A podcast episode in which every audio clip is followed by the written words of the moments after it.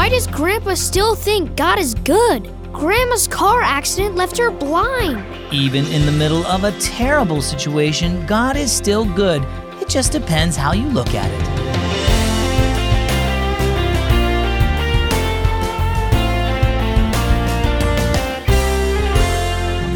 Guess what? You're listening to Keys for Kids, and my name is Zach. Thanks for joining me today. Have you ever gone through something really difficult, like getting sick, or seeing your parents divorce, or even losing a close friend or a family member? When those things happen, it's easy to blame God, or at least to wonder why He allowed those things to happen. Pain and suffering are caused by sin, and sometimes God allows bad things to happen to you and to those you love.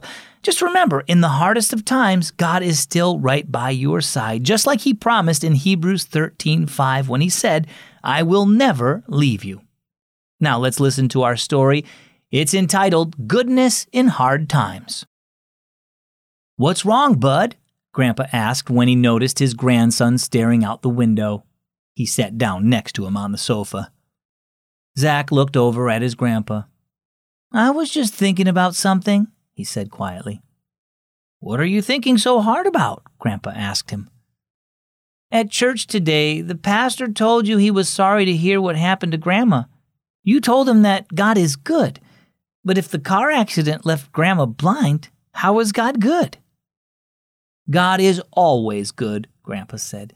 Can you think of a way God was good to us through the car accident? Zach thought for a minute before he replied. I guess Grandma could have died, but she still can't see, and now Mom has to help her with everything. Grandma can't even eat by herself. Mom has to feed her. He sighed. I don't think God was very good to Grandma. Grandpa picked up a Bible and handed it to Zach. Turn to Psalm 52, verse 8, and read it for me. Zach found the verse and read it out loud. But I am like an olive tree flourishing in the house of God. I trust in God's unfailing love forever and ever. He closed the Bible softly and set it back down on the coffee table. What does that have to do with Grandma? The verse tells us that God loves us, Zach.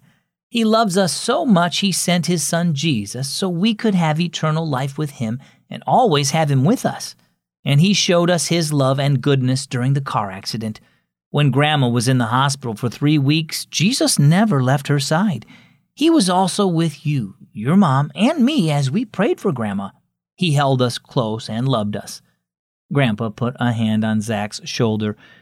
We both wish Grandma had walked away from the accident without any injuries. But God is good even when bad things happen. He is still with us in the hard parts of life and continues to show His goodness to us. He never changes, He never quits, and He never lets go of us. Zach was quiet for a moment. I guess God was good to us after all. So, what about you?